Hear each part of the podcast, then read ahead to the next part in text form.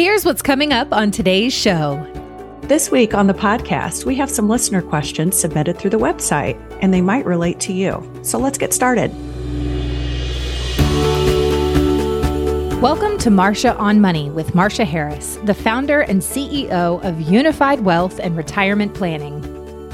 Hey, everybody, welcome into Marsha on Money. Thanks for tuning into the podcast as we talk investing, finance, and retirement with Marsha Harris from Unified Wealth and retirement. And as mentioned, we've got some email questions, some listener questions that folks have sent in to the website and the podcast. So we've only done a few episodes so far, about 10 or 12 in, I think, somewhere in that neighborhood, but great to be getting some feedback. So Marsha and I are going to dive through some of these. Marsha, I'll read them out to you. I know you've already looked at them, obviously, since they came in, but I'll read them out to you for the listener side of things and then let you break these down for us. But how are you? Yeah, I'm doing great. How are you, Mark? Doing fantastic. Looking forward to chatting with you once again. We're into October. So it is uh, wow. witchy season coming up pretty pretty soon. Pumpkin spicy. Are you pumpkin spice kind of person? Oh, pumpkin everywhere, right? Yeah. It's everywhere. Yeah. Yeah. Do you enjoy Even it? things that don't sound very good as pumpkin. I don't know. There's some ah! weird ones too. Yeah. Eh, there's it's yeah. I think it's a little a little overkill a little at this overkill, point yeah. but you know it was it was hard for me to see christmas already at hobby lobby over Man, the weekend that was you, right? interesting i even saw a commercial on television a Christmas commercial in September. Uh, I'm like, yeah, yeah, stop yeah. it. Yeah. this is yeah. no. It's it's just yeah, no. It's not right. It's okay. not right. We're not even to Halloween. No, yet, we're not. All right. On. So I don't Slow know down. I don't know if this was a goof or what, but uh so I kid you not, I saw a thing for pumpkin spice flavored sushi. Ew. What? Okay. All right, that now we've gone. Sound enticing at no, all? We have gone way off the rails.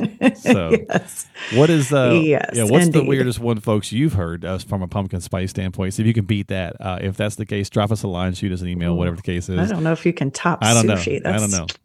But we'd love tough. to hear from you. So if you if that's the case, uh, shoot shoot Marsha an email. Let us know which one you've heard from Pumpkin Spice yes, at, yes. at uh, unifiedwealthplanning.com. All right. So again, and while you're there, drop us an email right to the show. So if you're if you're enjoying the podcast and you got a question, that's kind of the point. From time to time, we'll do these as different things come in. We'll get a couple together, uh, and we'll just talk through some of these because we'll try to find ones that I think Marsha might relate to a lot of other people who might be in similar situations. Right. Uh, mm-hmm. And then that way you can kind of hopefully provide a useful nugget or two of information to get them thinking about some things.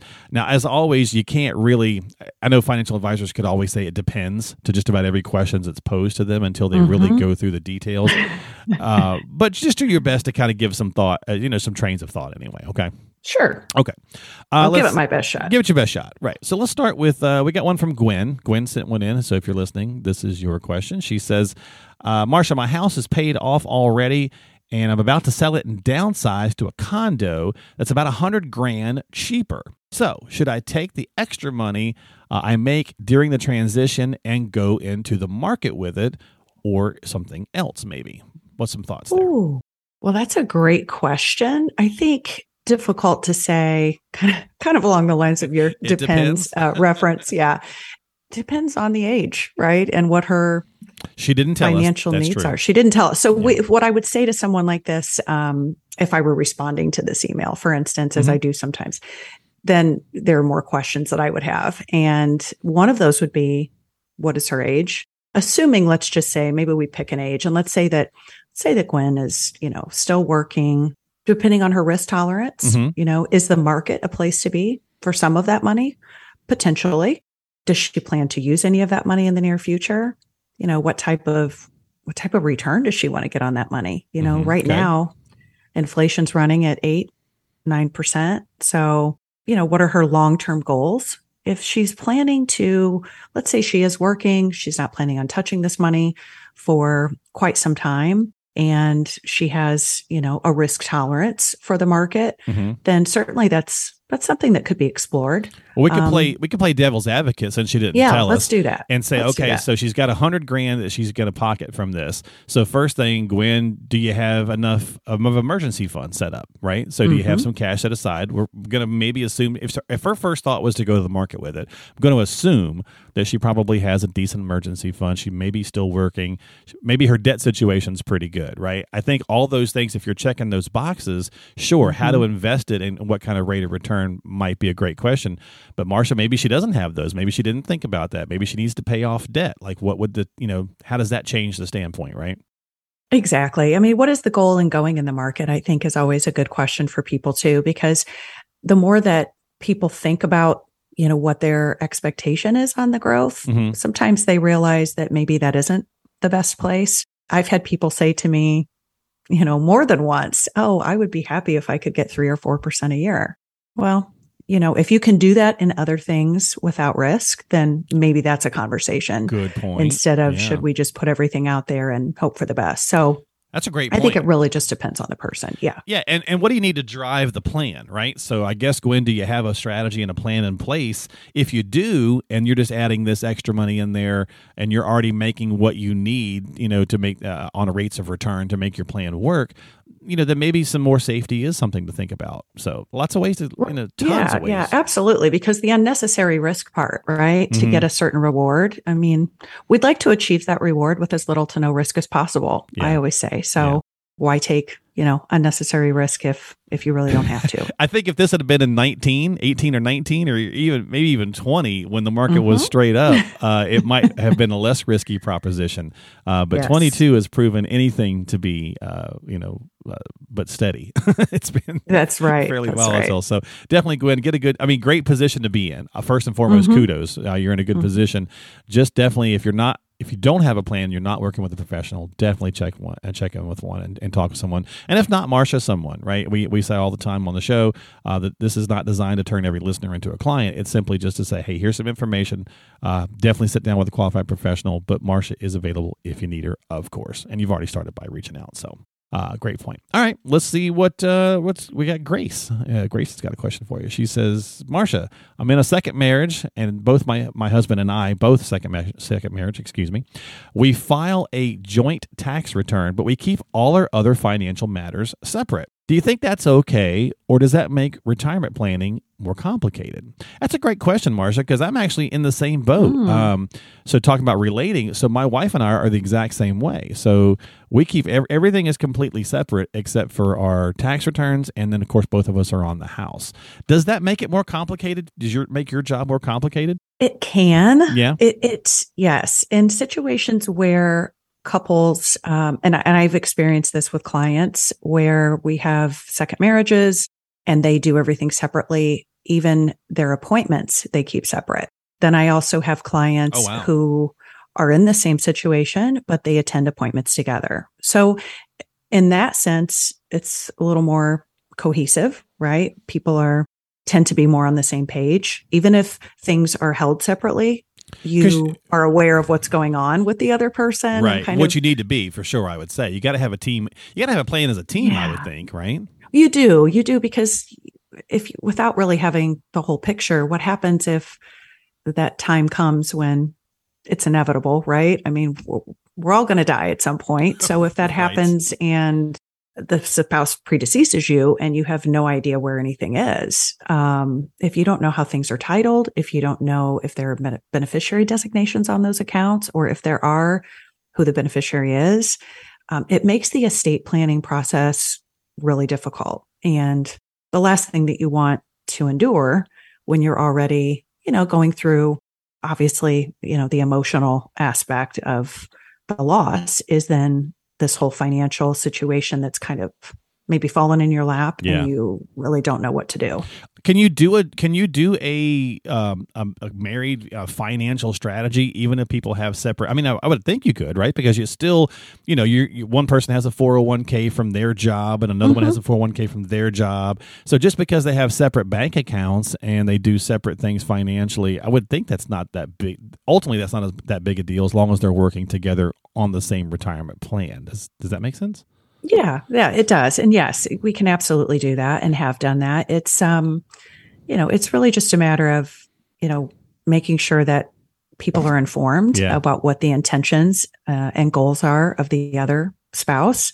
Um, I think a lot of times it comes down to the kids from a prior marriage, right? That's it usually, does usually. Yes, the, yeah. exactly. I was just going to say that. Typically, that's what I see is, um, you know, there might be some assets that are the spouse, either spouse is leaving to the other, but generally the other children from the prior marriage mm-hmm. are the primary recipients of of assets. It's usually a combination though of Yeah. those two. Very So true. yeah, very very doable. I mean, it's very doable. I think the Um, big question I have would say, would say to you, Grace, because I'm doing this exact thing, is Mm-hmm. does it work for you guys? Right. So you're asking, is it Mhm. okay, or should you do things differently? I will say this: of all the things married couples fight about, right, the top two are, are money and and usually the love life, right? Those are the two that people tend to fight over.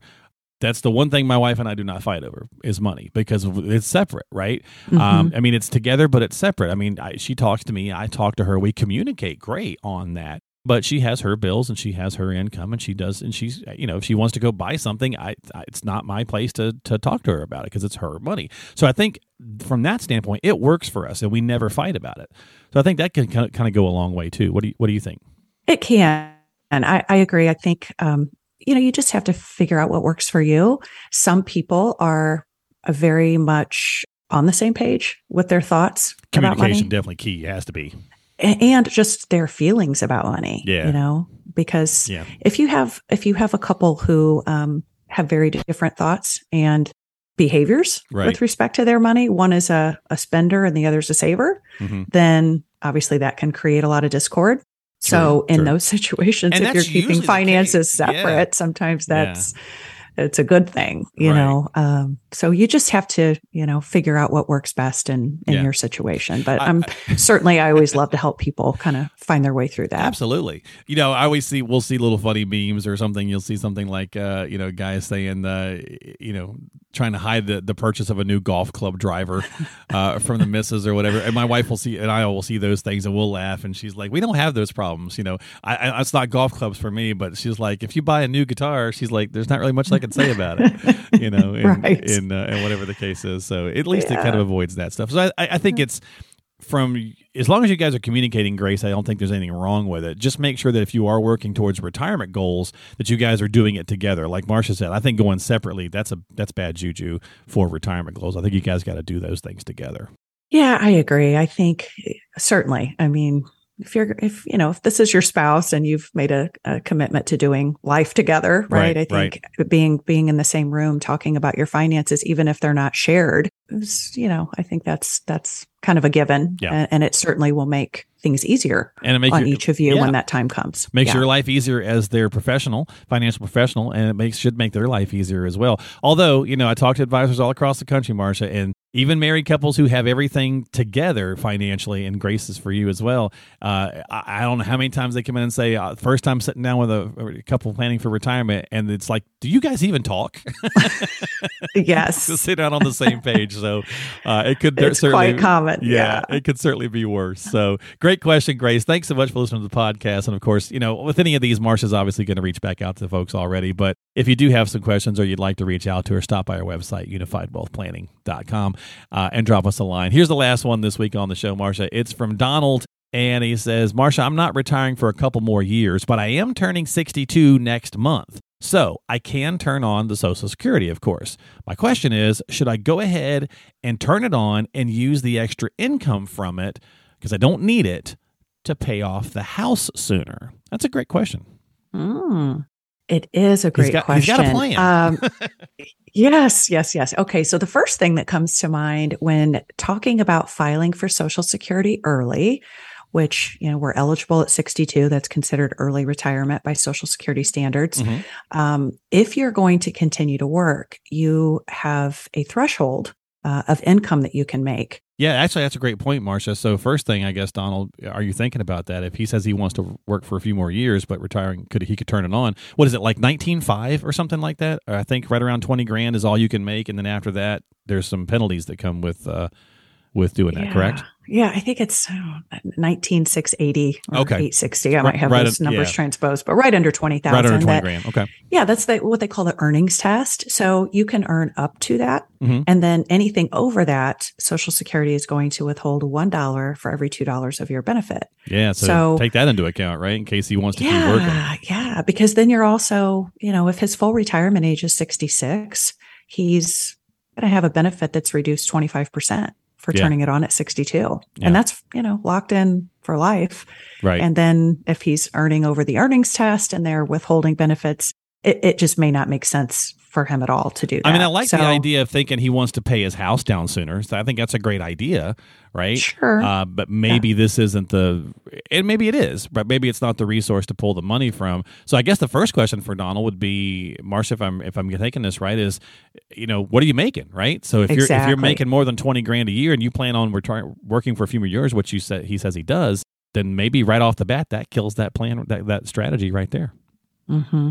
Yeah, that's that's the first question is, you know, how much are you making? If it's, you know, if it's not much over the earnings test and it's really important to him to to have that mortgage, you know, paid off right. by the time he retires. So again, I guess I would, you know, we would need to know the amount of the mortgage as well. Is that even something that he's going to be able to achieve? You know, based on what his benefit is going to be every month. Can he do that in the next few years? Yeah, that's a good um, point. Well, so know. many people so. right now have been doing this idea of wanting to pay the house down, and that's great. But as a financial professional, your job is to kind of identify the best places and the best way to take the money from where, right? To be as efficient with this as possible. Because some people, we've seen things where they're like, oh, okay, I owe like a hundred grand left on the house, let's say, or 80 grand or something like that. And I've got it in my retirement account. I'll just pull it mm. from there and pay it off. And it's like, well, wait a minute. you could be causing mm-hmm. yourself a lot of, you know, there's a lot of things mm-hmm. to think about, right? Are you old yeah. enough to t- take it without, you know, the penalty? Plus you got to pay the taxes. Now you're also taking away the earnings potential of that money in the mark, you know, so there's like same, I would imagine that same question goes into social security. Yeah, it does. Um, I, I do I really enjoy doing social security planning with people because it's just not something that I have found that a lot of people spend much time trying to navigate. Right, you know, yeah. they sort of they make that decision many times um, before they really have a lot of the information that might cause them to make a different decision. Kind of in a vacuum, sort of, right? We we view it like I have stuff, and then oh yeah, I have Social Security like it's mm-hmm. its own mm-hmm. other thing, you know, versus mm-hmm. how it works co- uh, cohesively within a, a, strategy. And it really can, right, Marsha? Oh, for sure. If, if there's a way that, you know, you've accumulated assets, uh, the whole point behind doing that and the saving that we do, hopefully, as we're working and we're growing our money, hopefully, and you're building up this nest egg that will, you know, go towards sustaining you in retirement. I mean, that's why you're doing all that is so that you have these assets to help you live the retirement lifestyle you want. And mm-hmm. if that means that you can maybe utilize those assets for a while and delay taking social security because in your situation it makes the most sense for you, then certainly that's worth exploring and we want to see if we can help you do that. It's not for everyone. You know, there are people that you know, once we look at all of the facts, we you know, agree that probably taking at age 62 makes the most sense for them. But then we also have other people who waiting until maximum retirement age so right. that they get the greatest benefit of 70 makes the most sense for them. And then you have a lot of people in between those two ages. So it really is, it's different for everyone. And that's why it's, you know, so important to at least know the options and have all the facts and see how maybe it could work for you. And, and then you just can have a lot of confidence when you do decide which way you're going to go. Yeah, and it sounds like Donald probably doesn't need the money since he's wanting to use it just to pay the mortgage down. So turning it on early, like I think for most advisors will say, hey, look, if you need it, you need it. And that's why turning it on early makes the most sense. Just about any other reason, whether it's something like the government's it's gonna run out or they owe me or you know, or whatever, mm-hmm. typically is not the best reason. So do the break point, uh, the break even point, see when the best time to do it. Often it's full retirement age, 66, 67, depending on your birthday. Mm-hmm. Um, and then that way you can kind of maximize it's great you know return of, of your money. So yeah, Donald, I would say you know, buddy, definitely if you're if you're working with an advisor, run that scenario past them. If you're reaching out for a second opinion or, or looking to talk, then you know definitely have a conversation with Marsha as well on that. But it may not be the best move, um, and there could be other strategies that work better for paying down the house. So, but still, hey, paying down the house that goes a long way. I, I understand wanting to be debt free in retirement. So, great point there.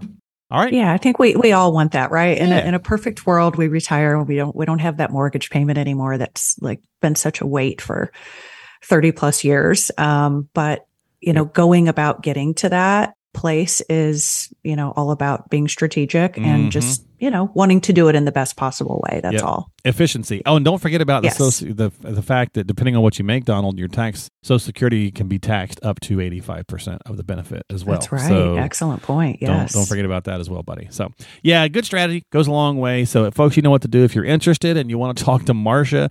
She is here as always. Just reach out to unifiedwealthplanning.com. That is unifiedwealthplanning.com. But don't forget to subscribe to the podcast. That way you catch new episodes as they come out when Marsha and I talk about various topics. And uh, hopefully you dig those. And if so, just hit that little heart button on whatever platform you use. Or again, just stop by her website, unifiedwealthplanning.com. Marsha, thanks for hanging out as always. I appreciate your time. I hope you have a lovely start to your October. Hey, you as well. This was fun. Thanks, Yeah, Mark. Absolutely. We'll do some more in a couple of weeks, I'm sure. And we'll see you next time here on Marsha on Money with Marsha Harris, founder and CEO, investment advisor representative at Unified Wealth and Retirement.